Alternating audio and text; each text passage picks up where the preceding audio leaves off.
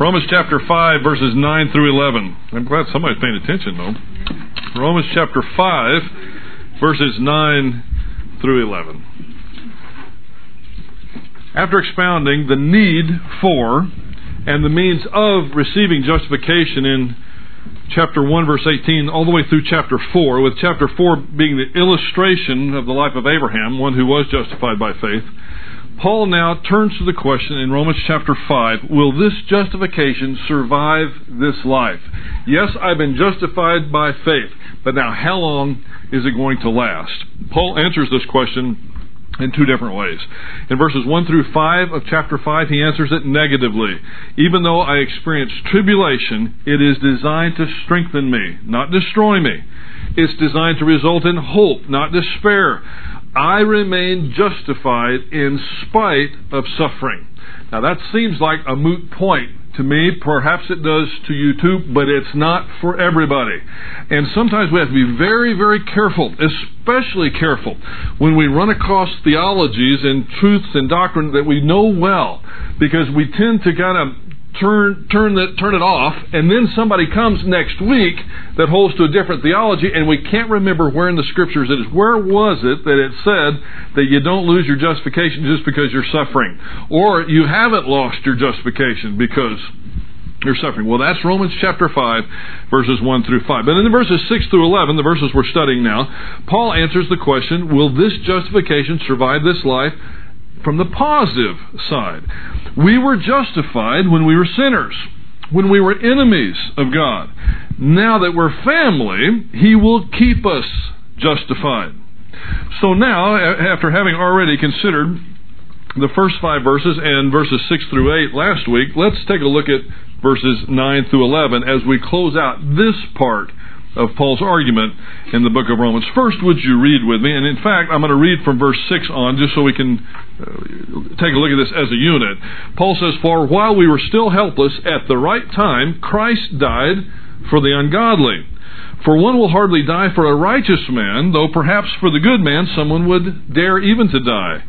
But God demonstrates, notice the present tense there, God demonstrates His own love toward us and that while we were yet sinners, Christ died for us. So what Paul is saying here is that this is not the type of love we would expect from each other, but this is God's own love is currently demonstrated in, a, in an event that happened in the past. Now, our passage for tonight, verses 9 through 11. Much more then, having now been justified by his blood, we shall be saved from the wrath of God through him.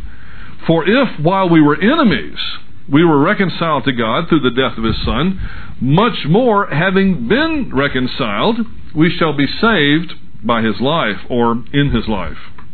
Verse 11 Not only this, but we also exult in God through our Lord Jesus Christ, through whom we have now received the reconciliation. In verses 9 and 10, Paul gathers together the main points that he's made in verses 1 through 8 into a synthesis that reiterates the central point of the paragraph as a whole, which is the certainty of Christian hope. The Greek word for hope is elpis, and elpis doesn't mean hope like the way that we mean hope. When we say hope, we mean maybe it's going to happen, maybe it's not, but I sure I desire it to happen. But the Greek word hope means a confident expectation. Paul says we can have a confident expectation that we will spend eternity with God because of the reconciliation that we now enjoy. That's the central point of verses 1 through 11. Now he sums it up. If God has already done the most difficult thing, and I do put difficult in quotes there, I'll explain it in a minute. If, Paul, if God has already done the most difficult thing, which was to, unre- to reconcile unworthy sinners, how much more can he be depended upon to accomplish the easier thing? Save sinners from the wrath that is to come, those who have been sinners who have been bought, brought into a relationship with him. So if if he will do the more difficult for us when we were his enemies, it would stand to reason he'd do the easier thing now that we're his children.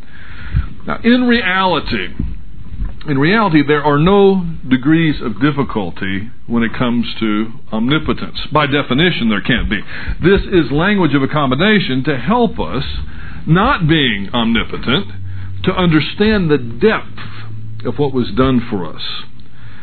If it helps, I might also say it this way that God has already done the thing that we would not expect Him to do, but now that He's done that, now He will surely do the thing that we would expect Him to do. Let, let me illustrate it this way. Let's say that you are building a house, a home, not through a builder, you're actually building the home yourself and you come by my home and ask me if I would help you to build your home.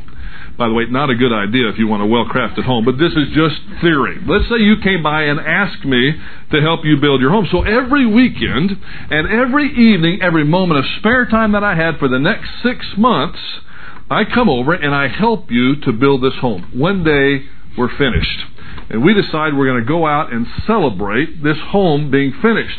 So as we're walking out the front door, you go out first, I'm following you, and you turn around and say, Hey, Bruce, would you mind locking the door for me on the way out?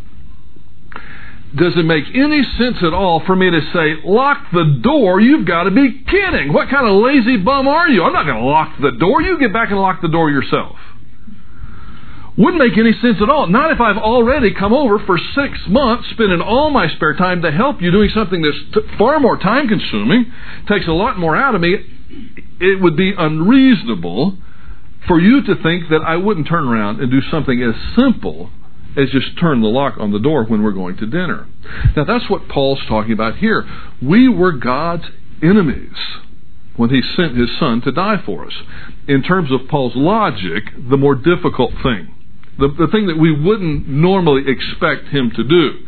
Because remember, the sacrifice that was made for us wasn't some unknown angel in some remote part of the universe that didn't have any family that nobody's going to miss, nobody ever knew, nobody would miss if he was gone. The sacrifice for our sins was his only begotten Son, his eternal Son, one with whom he had had eternal fellowship, never had a quarrel, never did anything to disappoint him.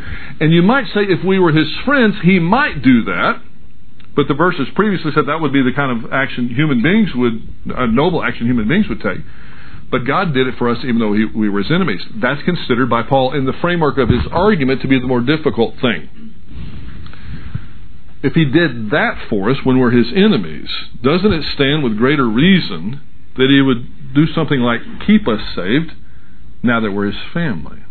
That is the way that Paul describes this here today. When we get to verse 11, it will wrap up the entire section, verses 1 through 11, by revisiting many of the key elements that are mentioned before. Things like boasting and rejoicing, the present experience of reconciliation with God, and the fact that this boasting and reconciliation are through our Lord Jesus Christ. So that is an overview of what's going to happen in these three verses. Verse 9 again, much more than, having been justified by his blood, we shall be saved from the wrath of God through him. We will not be disappointed in our hope or the confident expectation that we have, for in Christ, God loves us so deeply that the Savior died for us while we were sinners. If then we were justified by that death, or what this passage calls that blood of Christ, much more shall we be saved from any future outpouring of wrath. Remember, that was mentioned in chapter 1, verse 18. Paul's already established that we've been justified by faith. That's something that I hope you realize he established really well in the first four chapters. But now he adds that we've been justified, and the phrase he uses is by his blood by the blood of Christ. As he did in chapter 3, verse 25, the term blood here signifies Christ's death as a sacrifice for sin. Over the past 50 years of church history, there's been a lot of discussion about this idea, the blood of Christ, and a lot of really I, hate to say sloppy discussion about this issue, but the Theological Dictionary of the New Testament, Gerhard Kittel put it this way The blood of Christ, as it is used in the New Testament, is a pregnant verbal symbol for the entirety of the saving work of Christ on the cross. That's why uh, one very well known commentator put it this way that the term the blood signifies Christ's death as a sacrifice for sin. Now, is this contradictory? In the first portion of the book, Paul says that you're justified by faith. Now he says we have already been justified by the death that Christ died on the cross for us, if I may use Kittel's terminology. No, it's not contradictory at all. Paul has established that the way that we are properly joined in with this is by exercising faith, but the reason we can come in faith at all is because of the death that Jesus Christ died for us. To be sure, divine wrath is coming. That's a sure thing. Paul's already made that clear when he began his discussion of the need for justification. There is a reason why Christ had to die. Divine wrath is coming. Those who do not take advantage of the gift that was purchased at Calvary will suffer that wrath.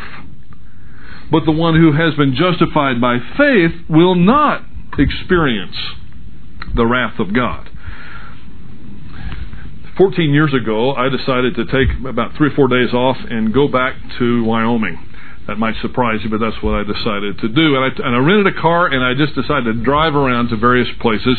And when I was driving from, from Casper up to Sheridan on Interstate 25 going north.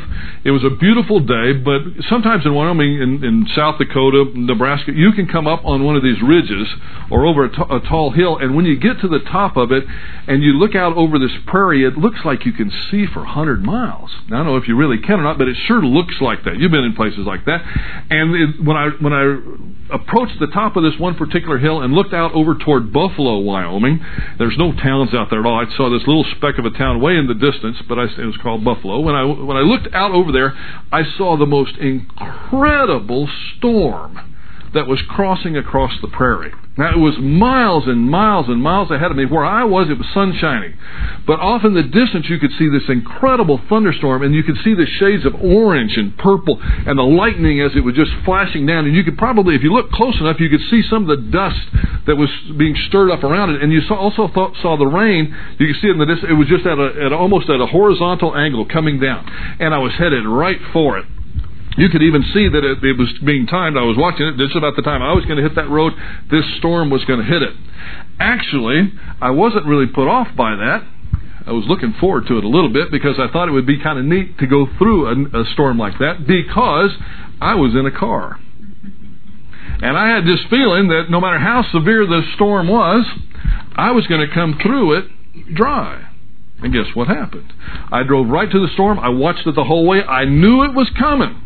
I never fretted over it a bit, and I went right through that storm and came through dry as a bone.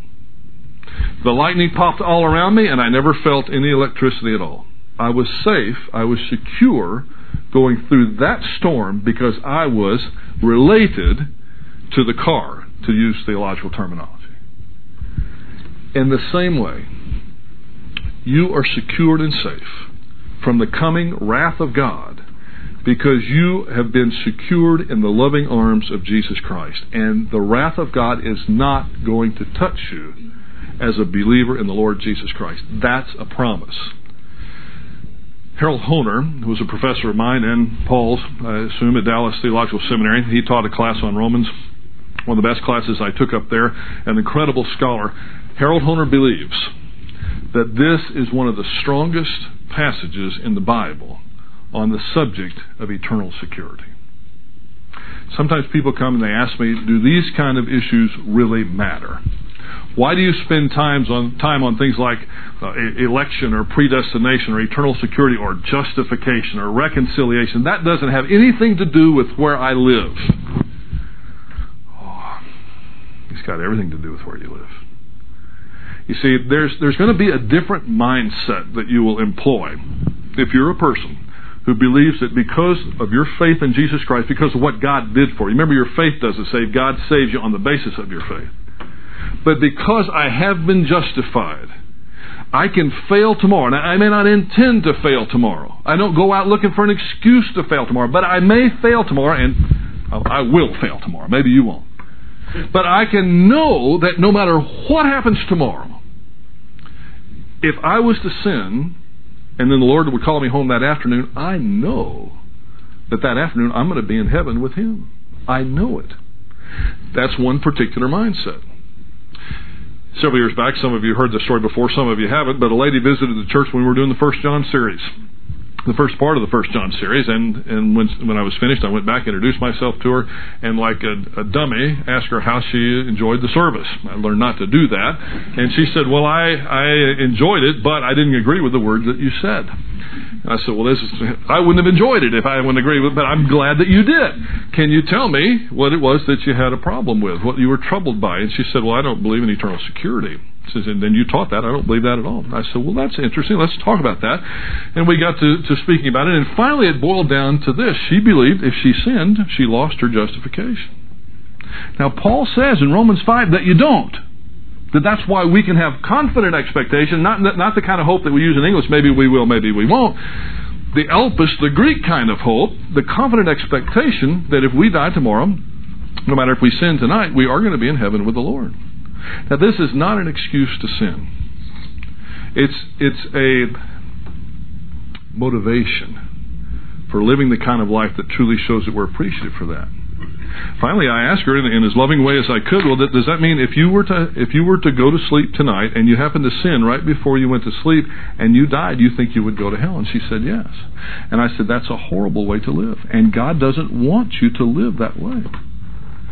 Know, sometimes we think that as long as two people are believers in the Lord Jesus Christ, it really doesn't matter what their theology is. Those of you that are married know that that's a bunch of nonsense. It matters a lot what your theology is. Let's just say, take this one thing. Let's say you had one member of, a, of the, the uh, marriage that believed in eternal security, the other one didn't. One is going to go through life with a certain degree of comfort. The other is going to go through life on pins and needles. No, you need to be compatible, hopefully compatible with the truth. It is important. It does have to do with where you live. Reconciliation being a sign or a validation point of the fact that you can't lose your justification is incredibly important to the way that you live tomorrow. Now, wait. Before you, and some may, may disagree, let me, let me address that right now before you get a chance to get all worked up. No, this is not a license for you to sin. You know, that charge is not new. Sometimes we think that charge was just brought up in the last 50 years. It was not. It was brought up 500 years ago when John Calvin first started teaching the doctrine of eternal security. And then the church at Rome challenged him about that. And you know what they challenged him on? It's exactly the same thing we just mentioned. You're giving the young people a license to sin by telling them that they can't lose their eternal salvation by sinning and we won't hold to that. And this is one place where a, an extremely gifted exegete, a wonderful theologian, flinched. And he came up with the doctrine of the perseverance of the saints. The doctrine of the perseverance of the saints is not the same thing as the doctrine of eternal security. Perseverance of the saints says if a person truly perseveres in good works, it means they were saved the whole time. If they don't truly persevere in good works, it means they weren't saved to begin with. That's not eternal security. So this is an old discussion. No, it doesn't give you a license to sin. Have people abused the doctrine of eternal security? Of course they have. Have people gone out and sinned willfully and wantonly, knowing that they can't lose their salvation? Of course they have. Has God ever taken a belt out and beat the living tar out of them for doing it? You bet He has. So if you want to play footsie with God, if you want to rebel against Him and see what happens, then go ahead and abuse the doctrine of eternal security and see what happens. Because He loves you, He's not going to let you do that. But that doesn't negate the truth of the matter that we cannot lose our justification once we have it because it's up to God, not up to us. In verse 10, for if while we were enemies, and this is the first time he has used this word, for if while we were enemies we were reconciled to God through the death of his Son, much more having been reconciled, we shall be saved by his life. Now, we've mentioned this before, but now Paul builds up and he's let it overflow. We weren't neutral when Christ died for us. We weren't just nobodies. We were enemies. Now, it doesn't mean we're worthless. We were created in the image of God. We have value. There's a reason why Christ went to die for us. It would be silly to say that we were nothings. We weren't nothings. We were actually antagonistic toward God. We were, if you'll allow me the terminology, we were at war with God because of our rebellion. You may say, well, no, I wasn't at war with God. Adam was at war with God because of his rebellion. I will allow you that point if you have lived a life of perfection. But seeing as how you haven't, neither have I, we all have been at times when we were in rebellion against God. And even if you may say, well, you know, the, after the fall, then I didn't have the ability to do good. The only, the only thing I could do was bad. Well, now you're saved. You do have a new nature. You do have the ability to do good, and you still rebel against God. So do I. So let's get off that high horse that, that we, we can blame Adam for the whole thing. Ultimately, he's going to get a lot of the blame in the next few chapters. That's why I want, or next few verses. That's why I wanted to establish that. Now, we still are culpable, even though Adam is the one that sinned for us originally. So we were enemies at one time, and uh, that's the point in time that God sent his Son to die for us. It is the resurrected, living, and exalted Son of God who carries to completion the work of salvation.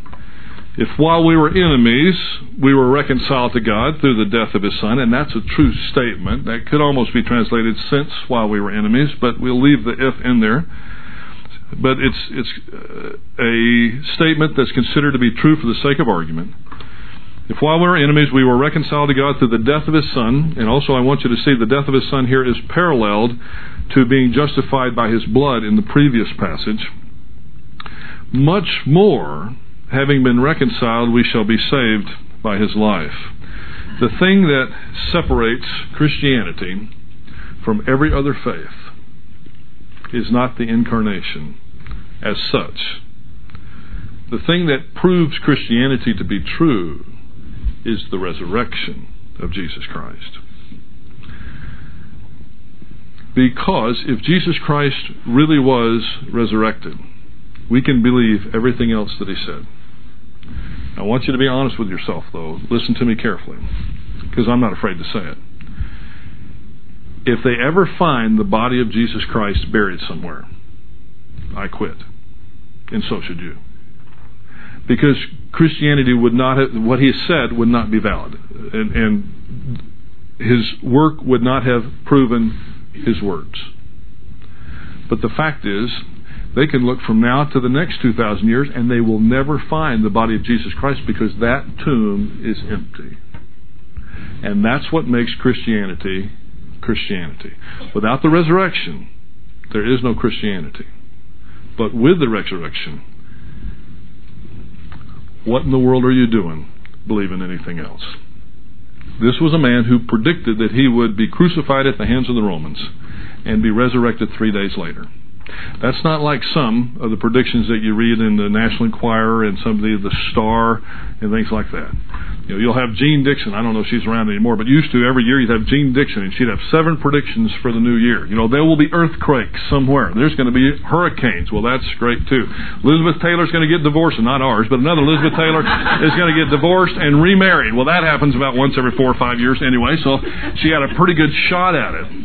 No, not that kind of prediction. I'm going to be crucified. I'm going to be physically dead. I'm going to be put into a tomb, and three days later, that tomb's going to be empty, and I will have a new body. Over 500 people witnessed the resurrected Jesus Christ. And when Paul writes 1 Corinthians, we know that most of those people, many of those people, are still alive when he writes 1 Corinthians, and, and their stories could have been checked out. Paul invites them to, in effect. Go check it out. Go check it out. With any of those people, they will tell you they saw him.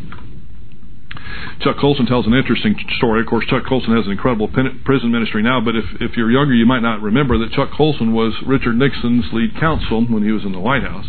Chuck Colson was one of the few people that went to jail because of the Watergate scandal, and uh, he credits that with turning him toward Christ, so he doesn't look at it as a bad thing. He apparently accepted Christ in the driveway when they were fixing to come take him away to prison so that was a good thing. But I remember Colson, um, in a speech that he gave in Dallas when I was up there, said, speaking of the resurrection of Jesus Christ, and the reason that he's a Christian is because of the resurrection. He said, when it came to Watergate, there were about six of us that knew the whole story, that knew everything. And we all got together one day and had a meeting. And we said, if we'll keep our mouths shut, no one will ever find out about this. They can't if the six of us will keep our mouths shut and stay with the same story. And then he said it wasn't 24 hours before one of them had bolted and gone to the papers to try to save his neck. Not 24 hours. Now he said, now listen, there were six of us that couldn't keep a conspiracy going for more than 24 hours. And you're trying, people that are opposed to Christianity, he'll say, you're trying to convince me that you had 11 men plus 500 other witnesses, but particularly 11 men who not only kept their story together, but went to their deaths claiming to have seen the resurrected Jesus Christ. He said, That's very believable for me. He said, I know this, I, I never forget this statement. He said, I know men who will die for what they know or what they believe to be the truth. But I know of no one who will die for what they know to be a lie. Someone would have broken. It's the resurrected Jesus Christ that makes Christianity what it is. Without that, we could have no hope for the future. Or the hope that we would have would be just like the hope of everybody else. Maybe it'll happen, maybe it won't. When you die, you're going to go to heaven. Well, I hope so. On what basis you think you're going to go to heaven? Well, I'm just trying to be good enough. If there is a God, I hope He accepts me into heaven. What a weak way to live. What a fragile way to live. For me, it would be very, very uncomfortable. So it's the resurrected, living, and exalted Son of God who carries to completion the work of salvation. When you read John, as far as John's concerned, we already have eternal life. When Paul writes, he understands that we have eternal life, but that there will be many trials and tribulations that we pass through. And Paul pictures Jesus Christ as getting us through that storm. Just like me driving through that Wyoming storm coming through unscathed. That's the way Pauline theology works oftentimes. The argument is this if God justifies and reconciles to himself enemies, he will certainly see through to the end the salvation of his friends.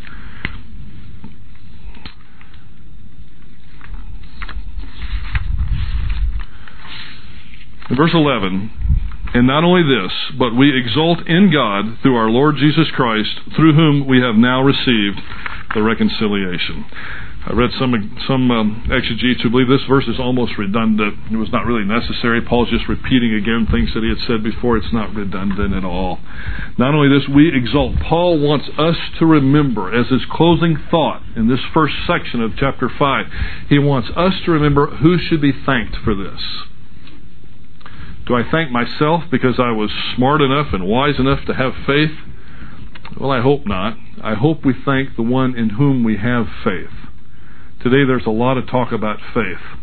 But when it all boils down to the, to the bottom line, it seems to be faith in faith, not faith in the object.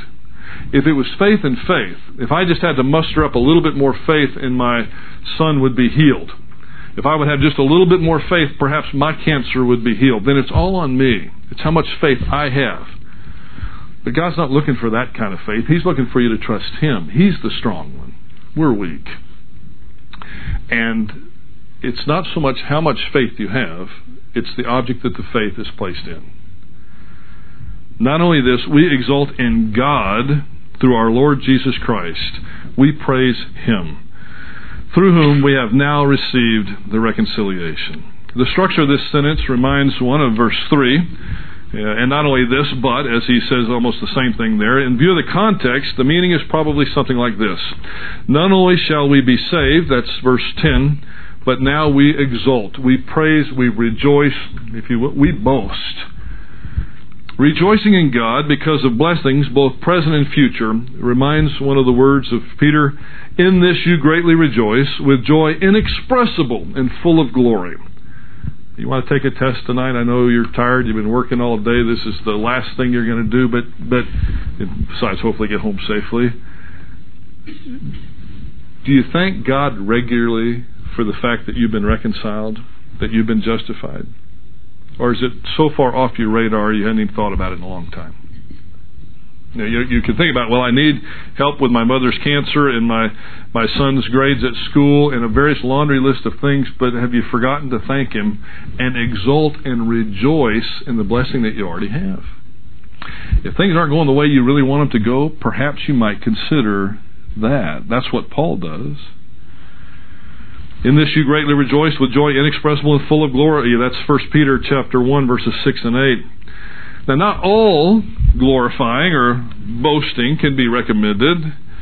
In chapter 2 verses 17 and 23, Paul indicates that the Jews were boasting or bragging about the fact that they, in distinction from all other peoples, possess God's holy law. That's something to be thankful for in a, uh, sense of gratitude, but not to not to boast in it. In the church at Corinth, there were people who bragged about being Christian leaders and or bragged about other Christian leaders. By the way, let me I'm going to pause right there. and I got I just cannot stop without saying one thing. There's way too much of that going on. There are way too many Christian leaders that have become celebrities that has got to grieve the Holy Spirit of God. And what we've done is we've set up two categories of people people who are in the ministry, and then people who are at everything else. And sometimes people who are doing everything else look at people in the ministry and say, well, that's the only way I'm ever going to really be blessed in heaven.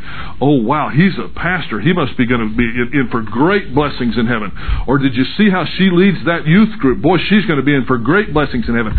Maybe yes, and maybe no. If that's what they're called to and they do their job as unto the Lord, yes, they will be blessed. But so will the people who have been called into other areas of life, other vocations in life. Some people are called to raise children in the home. And they should not pine and long for something else. If that's what God has called them to do, they should do that as unto the Lord and raise those children in the best way they can raise them. And guess what? Watch, I hope you don't miss this. They will be blessed in eternity every bit as much, I'm talking about with reward, special reward, every bit as much as the pastor who pastors well. I know that there are special set apart rewards for the pastor, but there are also rewards for the person who is a great mother, or a great father, or a great accountant, or a great senator, or a great judge, or a great teacher.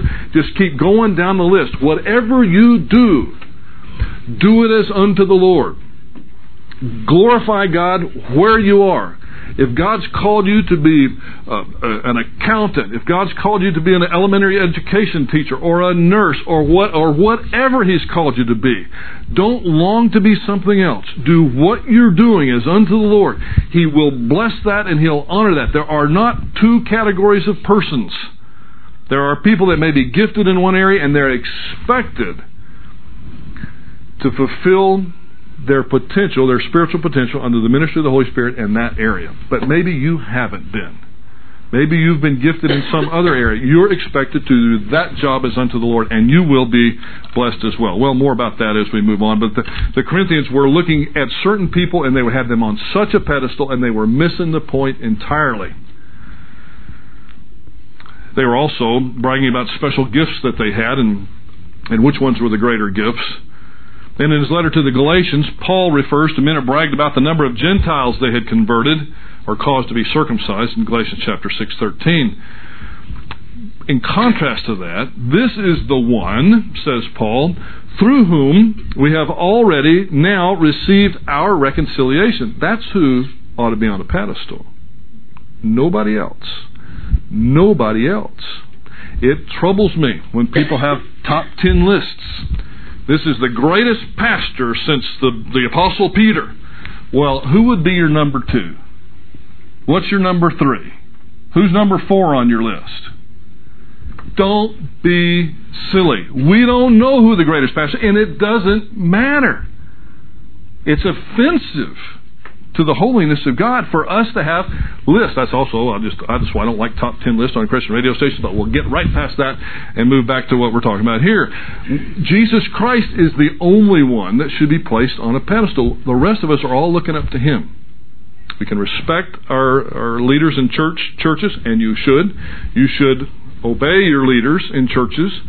You should do that but don't place them on a pedestal and think there's a separate category of humanity. They're going to be blessed in eternity. Poor me, I'm not going to be. Yes, you are if you do your job as unto the Lord every day, day in and day out. We'll talk about that more at a later time. For those who in faith and humility rejoice or exult when they consider the blessings they already have received, there are even more glorious blessings in store in the future.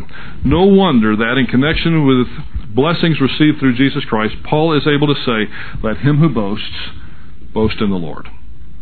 Now, in the five minutes we have left, I want to summarize verses 5 through 11 and the doctrine of reconciliation. Listen carefully. Romans chapter 5, verses 1 through 11, is considered to be one of the most important passages in the Scripture with reference to the doctrine of reconciliation. Reconciliation, again, being the cessation of hostilities between God and man. And remember, we are always reconciled to God. He is never reconciled to us. We're the ones that have to move toward Him. He doesn't have to move toward us. He didn't go anywhere. The concept is introduced in verse 1 by the Greek term irene, which means peace, although the term reconciliation is not actually introduced until verse 10 it presents these, I mean, these 11 verses present the fourfold need of man for reconciliation, presenting it in, a, in what I believe is a climactic order. First, man's inability or lack of strength. Paul says, while you were weak in verse 6. Then he says, man's uh, lack of merit. He uses the term ungodly later in verse 6. The third thing, man's lack of righteousness or his guilt before God, is, is the term sinners in verse 8. And, and finally, the fourth thing, man's lack of peace with God, being at enmity with Him, and that's the enemy. We call the enemies of God in verse 10. So there's a progression between just weak, and then, then finally he ends up with we're the enemies of God before salvation. From this fourfold indictment, it's clear that man is without strength to accomplish his own reconciliation. He's without merit or a righteousness that will do the job. He has in fact sinned against God and stands condemned for this disobedience. Finally, his moral depravity has placed an insurmountable wall between him and God, leaving him completely estranged from God's love and God's mercy. Not a very good position to be in. Certain theological conclusions are presented forcibly in this passage. First, it may be observed that the death of Christ is mentioned in some way in each verse of the passage between verses 6 through 10. You think Paul's trying to make a point as to what the basis of our justification and reconciliation is? I think he is. The emphasis is clearly here on the means of reconciliation. Second, reconciliation is presented as something that man desperately needs, which he has no right to expect, but uh, and apart from which he has been utterly estranged from God. Third, reconciliation is shown to be a work of God rather than a work of man for God. We don't help God with this. It is a work of God for us. This is stated in verse 10 again, for if while we were enemies, we were reconciled to God through the death of his Son, much more having been reconciled, we shall be saved by his life. The verb forms are passive here, indicating that God is the one performing the action and man is the recipient. The conclusion is emphasized in verse 11 where it's added, and not only this, or not only so, but we also rejoice through our Lord Jesus Christ, through whom we have now received the reconciliation. Fourth, reconciliation is presented in this passage as a ground for assurance. The reason being, and don't miss this, if Christ died for sinners who were at the time estranged from God, unable to reconcile themselves, and without any merit, if God, by His mercy, has reconciled sinners to Himself, how much more will He be merciful to those that He's now reconciled? In other words, if God can save a sinner, then the one who is already reconciled by the death of Christ shall certainly escape the wrath of God. The child of God is saved by or in his life. The life of Christ is mentioned here or the life that Christ that is mentioned here is the life which was given on Calvary, which in resurrection continued to provide the basis for the believer's intercession and advocacy. One of my favorite systematic theologians is now with the Lord. His name Dr. John Walvoord. I'd like to close out this section on Romans 1, or in Romans 5, 1 through 11, with this statement that he made. He said, Reconciliation necessarily depends upon other aspects of the work of God in salvation, namely, the redemption provided in respect to sin, and the propitiation provided in respect to the righteous demands of God toward the sinner. These having been accomplished, however, God is now free to reconcile a sinner to himself by declaring him to be in Christ and justified by faith. Technically, we are not saved because God has been propitiated. which is true of all men, nor because mankind as a whole has been provisionally reconciled. The act of salvation is a personal one by which the individual, on the basis of all these works of God, is placed in Christ, declared righteous, and therefore reconciled now to a holy God. Taken as a whole, the Romans passage brings out in bold relief how tremendous is the scope of divine reconciliation and how intrinsic is the work of Christ on our behalf as providing a basis by which the reconciliation can be effected. Now, if we'd have said that eight, ten weeks ago when we first started this passage, perhaps that would have meant very little to you. But now, having studied verses 1 through 11 of Romans chapter 5, I hope that was rich and I hope it ministers to you.